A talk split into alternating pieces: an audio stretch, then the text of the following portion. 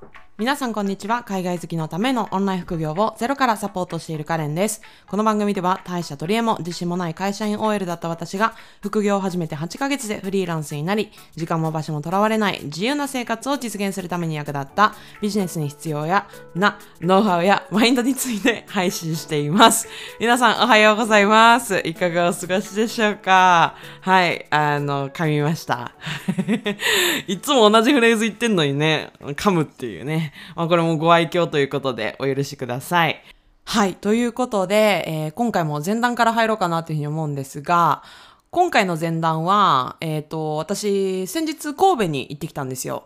人生で2回目の神戸だったんですけれども、あの仕事絡みで、まあ仕事というか、まあ自分、私のね、あのランニングページ、私、まあブルーミストっていう企業塾を主催してるんですけれども、まあそこの、えっ、と、募集ページっていうのがあって、で、これ、今までね、自分が全部一人で作ってたんですけれども、今回ちょっとリニューアルをしようかなっていうふうに思っていて、で、まあ7月にですね、あのー新たなメンバーを、まあ4ヶ月ぶりかなに、まあブルーミストのメンバーを募集しようっていうふうに、まあそれにあたって、まあ新しいね、あの、ランニングページ、募集ページで、あの、やってみたいなっていうふうに思って、で、そこに使う写真とかを、あの、プロのね、あの、スタイリストとか、プロのカメラマンに撮ってもらってね、まあいい感じの写真で、なんか新たなね、あの、とびっきりいい感じの募集ページを作れたらなっていうことで、撮影に、あの神戸に行ってきたんですよ。でも本当に、もう服から、あの、メイクから、えー髪型から、もう全部、もうカメラマンもね、全部もう100枚以上パチパチパチパチパチパチパチパチもう何時間もかけて、いろんなね、外とか中とかでいろいろ撮ってっていう経験をしたんですね。で、正直、こんなプロの人にさ、あの、服から、髪から、メイクから、撮ってもらうっていうのって人生で初めてだったんですね。なんか七五三とかさ、あの成人式とかでなんか着物着てなんか撮ってもらうみたいなことをやってたけれども、なんかやっぱりそれとは全然違ってて、その自分のブランディングをね、どう見られたいか。ね、どういう印象を持たれたいかっていうのから考えて服を選んだりとか髪型一つ、ね、考えたりとかするっていうのがすごく新鮮になったしでもうメイク一つも本当まつげ一つの角度も気にするぐらいもうすっごいもう細かいっていうかもうすごいんですよ。その緻密さっていうかそのプロ意識っていうのがね。まあそこでもうなんかすごいうわなんかメイク一つそのスタイリング一つでこんなに変わるんだなっていうのをなんかすごくあの衝撃を受けたしもうめちゃくちゃ楽しい撮影会になりましたうんでねああ服装一つでなんか自分でこんなこんな風になるんだなっていうのもねなんか改めて感じたしうんまあ一番懸念していたのは、あの、ポージングなんですけどね。あの、プロの人にさ、写真撮ってもらうっていう経験とかってあります？うん。あの、結構ない方の方が多分ほとんどだと思うんですよ。あっても私みたいに成人式だけみたいな経験とかばっかりだと思うんですけれども、あのね、あの、本当に、なんかよくあるじゃないですか。結構 SNS とかでさ、みんながかっこよくちょっと斜め上あたりを見てさ、なんか微笑んでたりとかさ、なんかちょっと腕組んで、なんか写真撮ってるとかさ、うん、なんかあるじゃないですか。なんかちょっとあぐらかいて、みたいな、かかっこよくさ、撮ってる写真とかあるじゃないですか。まあ、いわゆるああいう写真を撮りに行ったんですけれども、まあ恥ずかしい。まあ恥ずかしい。ね、私ただでさえ写真撮ってもらうことってあんまり慣れてないんですけど、やっぱりプロの人にね、あの、撮ってもらうと、なんか、え、もっと今にっくり笑ってとかさ、ちょっとこっち向いてとか、あっちの方向いてとかっていいろいろ言われたりとか、あちょっとゆっくり歩いてくれるみたいなのとか、うん、言われるんですけど、なんかね、いざ笑ってって言われると笑えなかったりとか、うん、なんか、あもうちょっとなんか別のポージングしてみたいに言われても、ええみたいな。え、手、手どこに置こうみたいな。なんかポッケに入れるわけにもいかないし、どうしようみたいな。なんか中途半端な位置になんか両腕みたいな。何のポーズみたいな感じで、なんか結構、結構なったりとかしてたんですけれども、うん。で、しかもね、やっぱり外で撮るときって、普通に何そのドラマの撮影みたいな感じじゃないからさ、その交通規制とかするわけじゃないんで、普通の神戸市内の超ど真ん中で写真ね、外でバシバシ撮ってたので、普通になんか市内歩いてる人とかがいたわけですよ。で、そんな中でさ、あの、写真バシバシ撮ってもらうから、やっぱり結構目線があったわけですよね。え、なんか撮影会してるんだけど、みたいな。で、どんな人が撮られてんの？みたいな。で、多分みんな気にするじゃん。え、なんかそモデルさんかなみたいな感じで。で、多分ちょっと振り向かれたりとかして、で、私みたいな。でもなんか別に、なんか残念っていうわけじゃないけれどもさ、なんかすごい、ものすごいモデルさんを期待されてたらなんか申し訳なかったな、みたいな。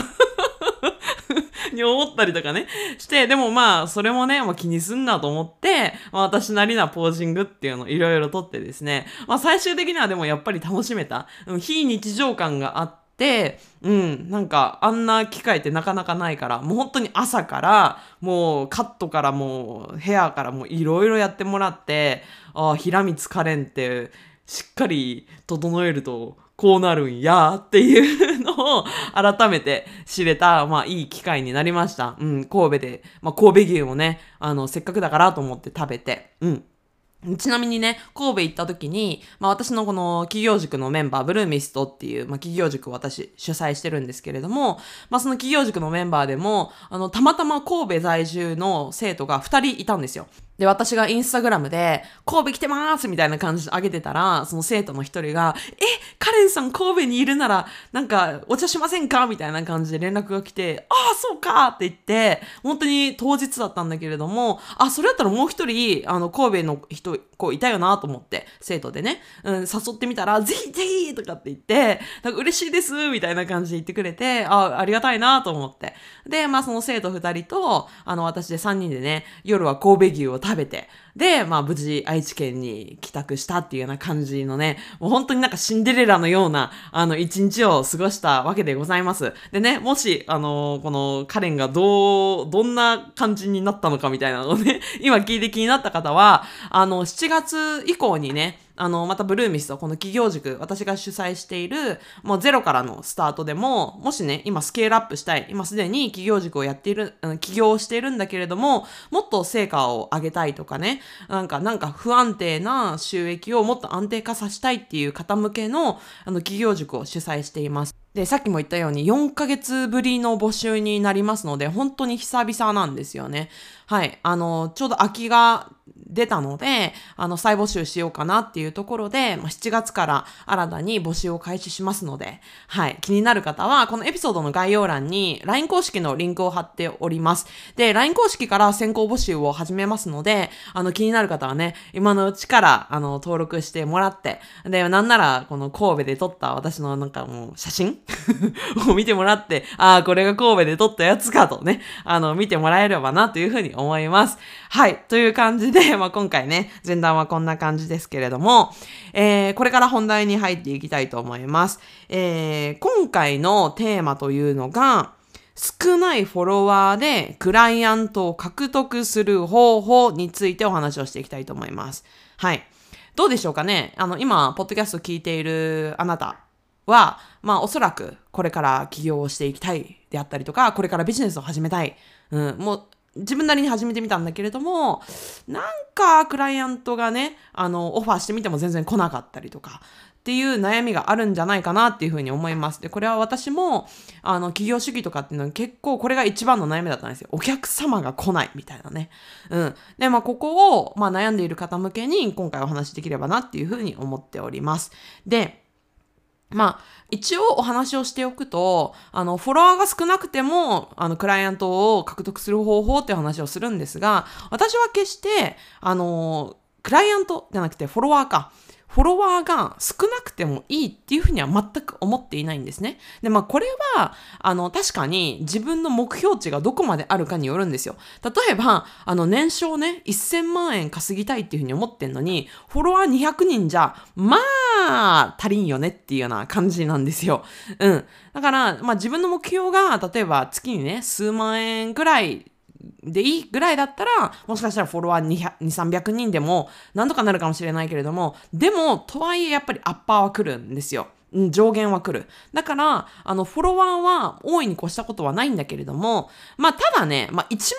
万人、あの、もういるかって言ったら、まあ、そうでもないかなっていうふうには正直思ってます。私自身もフォロワーが2000人のところで、年商8桁、うん、1000万円っていうところは去年達成できたんですよ。うん、なので、あの、正直言って、えっ、と、フォロワーが1万人いても、あの、月賞、なんか、ね、100万円も全然達成してない人っていっぱいいます。いっぱいいます。で、私みたいに、フォロワーはね、1000人とか2000人だけれども、月賞100、あの、100万円以上達成してるっていう人はいて、で、この差は何かっていうところの、あの、アンサーにもなるんですけれども、まあ、今回はね、あの、駆け出しの人とかって、なかなかフォロワーが1000人以上とかっていうのは難しいと思うので、ね、2、300人っていう人もいると思うので、そんな人でも、うん、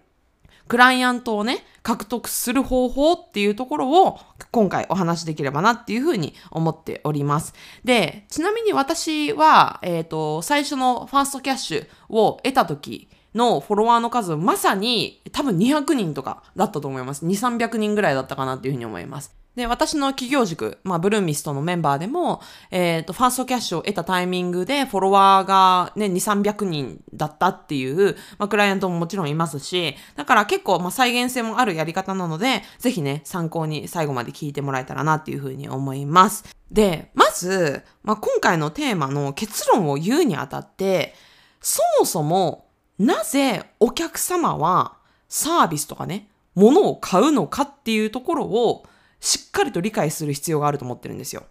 うん。で、ここさえ理解できれば、あ、なるほどねってなると思うんですね。うん。なので、ここしっかりお話をしますね。うん。まあ、お客様はっていうか、まあ自分に置き換えてもいいんですけど、ね、ポッドキャストを今聞いているあなた自身、ね、最近物を買ったりとか、サービス買ったっていうことあると思うんですよ。なんで、その物とかサービスを買いましたか？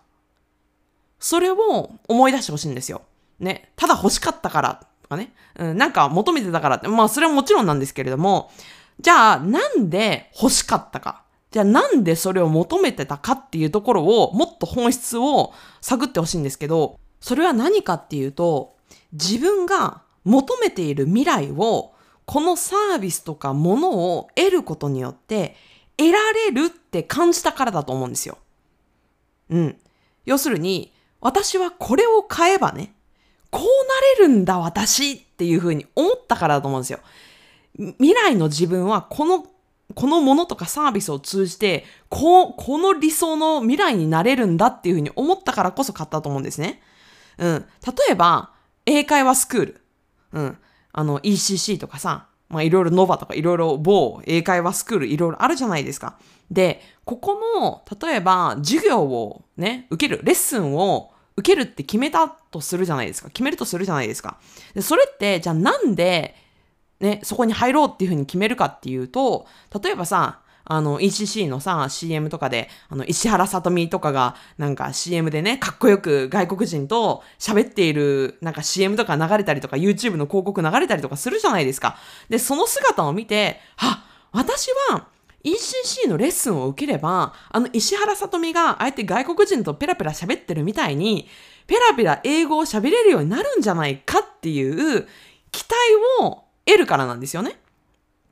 だから、あ、ECC にお金を払って入会したいっていうふうに思うわけじゃないですか。うん。とか、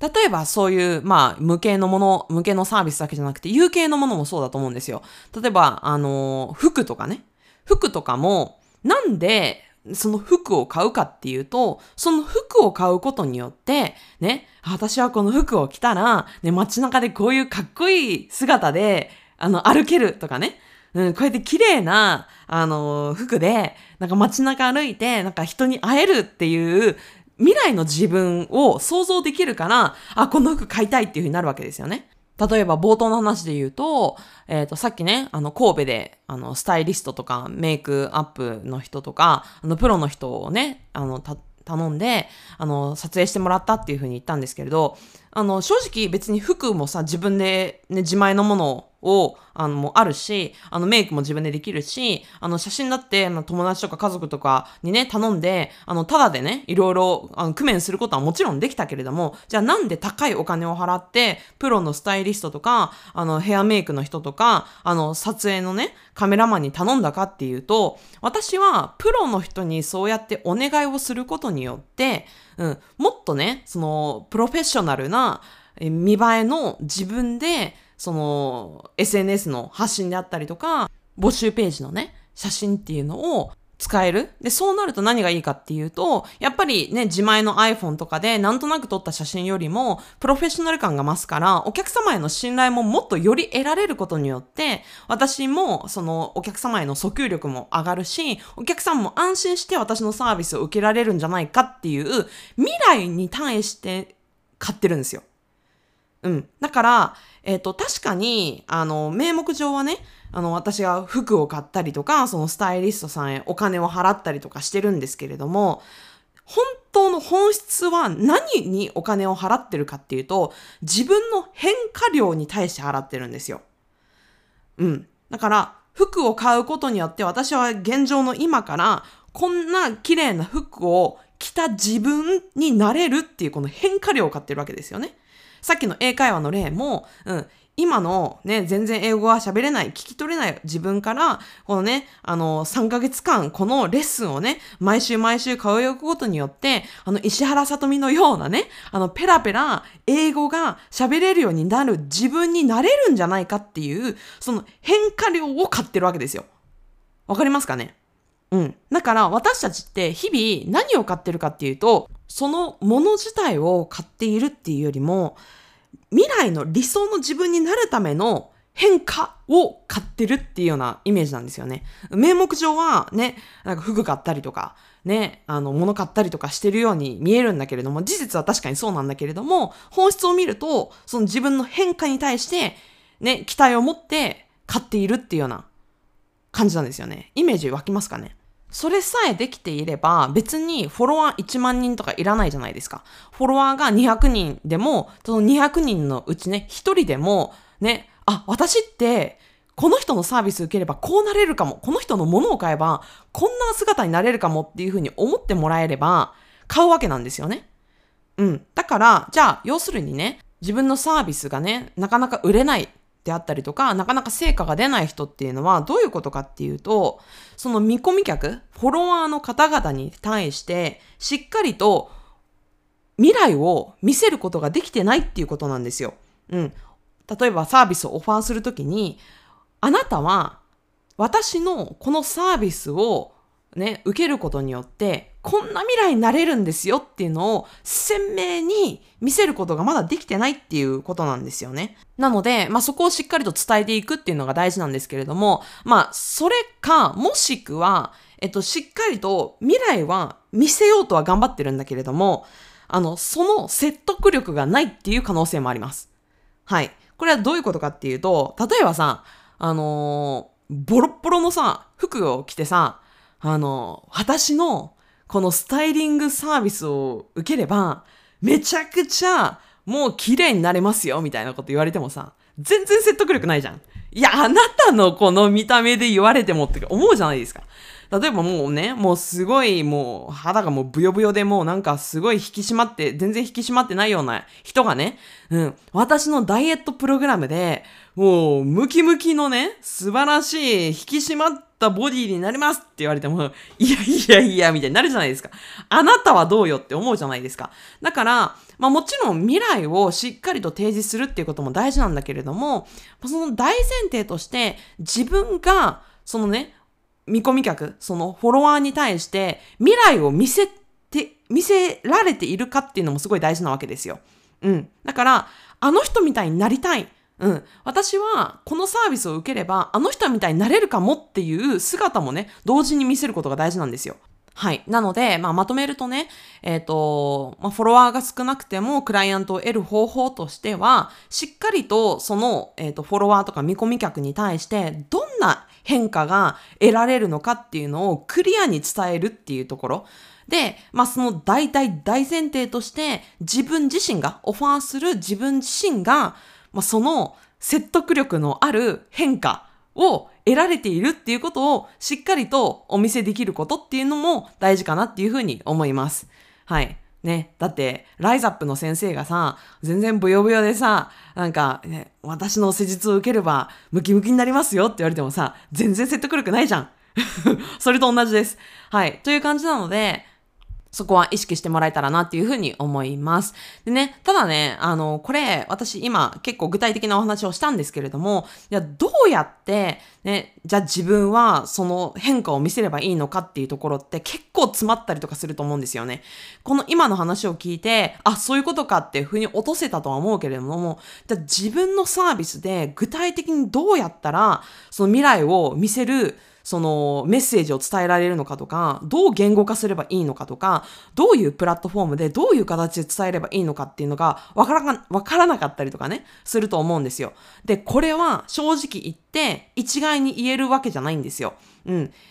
あなた、今ね、ポッドキャストを聞いているあなたのそのサービスとか業界にもよるし、そのペルソナ、ターゲットとしている年齢層とか、あの性格とか、そういう人にもよるし、あなたのステージにもよるわけですよ。で、こういう個別のサポートっていうのは、まあ、残念ながらね、ポッドキャストもいろんな人がいろいろ聞いてると思うので、あの、いや、あの、リスナーのあなたはとかっていうのは、あの、皆さんの状況を知らないと私も的確なアドバイスができないから、まあ、だからこそ、私がまあ、ブルーミストっていう名前の企業塾を主催して、あの、一人一人にね、あの、誰々さんだったら、こういうプラットフォームで、こういう発信をしたらいいと思いますよっていうアドバイスをしているわけなんですね。うん、なので、もしね、まあ、私も結構、あの、できるだけ具体的な話っていうのを、特にポッドキャストではお話しするようにしてるんですけれども、やっぱ、いざやろうとしたら結構手が止まることあると思うんですね。で、そこで行動が止まってしまうのめちゃくちゃもったいないので、なんかやっぱり、なんか自自己流でね、始めてみたけれども、なかなかやっぱりその具体的な行動に移せなかったりとか、やってみたけれどもなかなか成果が上がらないっていう人ほど、あのー、やっぱりそういうコーチをつけたりとか、ビジネスをしっかり体系立てて学ぶっていう必要性はすっごくありますので、あの、この機会にね、そういうコーチをつけたりとかビジネスを学ぶっていうところを前向きに検討してもらえたらなっていうふうに思います。で、あの、冒頭でもお話をしたんですけれども、このブルーミストの企業塾っていうのの、えっ、ー、と、募集をですね、7月から開始していきます。で、実は、あの、インスタグラムとかで、あの、全然言ってなくって、あの、ポッドキャストで今お話をしています。はい。で、えっ、ー、と、もしね、気になるなっていう方は、あの、LINE 公式、あの、このエピソードの概要欄に LINE 公式のリンクを貼っておりますので、あの、そこにね、あの、登録していただいて、いただければ、あの、先行募集をね、あの、LINE からしますので、あの、私も人数ちょっと、あの、限って、えー、募集させていただきます。私もキャパシティが結構あって、、あの、何でもかんでもなんかたくさん人数が来ればいいっていう感じではなくって、私もやっぱり、あの、ブラック企業、一人ブラック企業になりたくないし、あの、一人一人しっかりと見ていきたいっていうのもあって、結構アッパーは、あの、私結構限ってるんですよ。絞ってるんですね。うん、なので、あの、もう、募集がね、もう結構人が結構入っちゃったら、もうその時点で閉まっちゃうので、あの気になる方はお早めにご登録しておいてください。はい。ということで、今回のエピソードも最後まで聞いてくださりありがとうございました。もしね、あの、参考になったよとか、あの、これすごい、あの、腑に落ちましたとかね。もし、なんか他にもね、リクエストとか質問とか相談とかがあれば、そちらも、あの、エピソードの概要欄のリンクの公式 LINE から、あの、メッセージ、どしどしお待ちしておりますので、よろしくお願いします。それではまた次のエピソードでお会いしましょう。さよなら。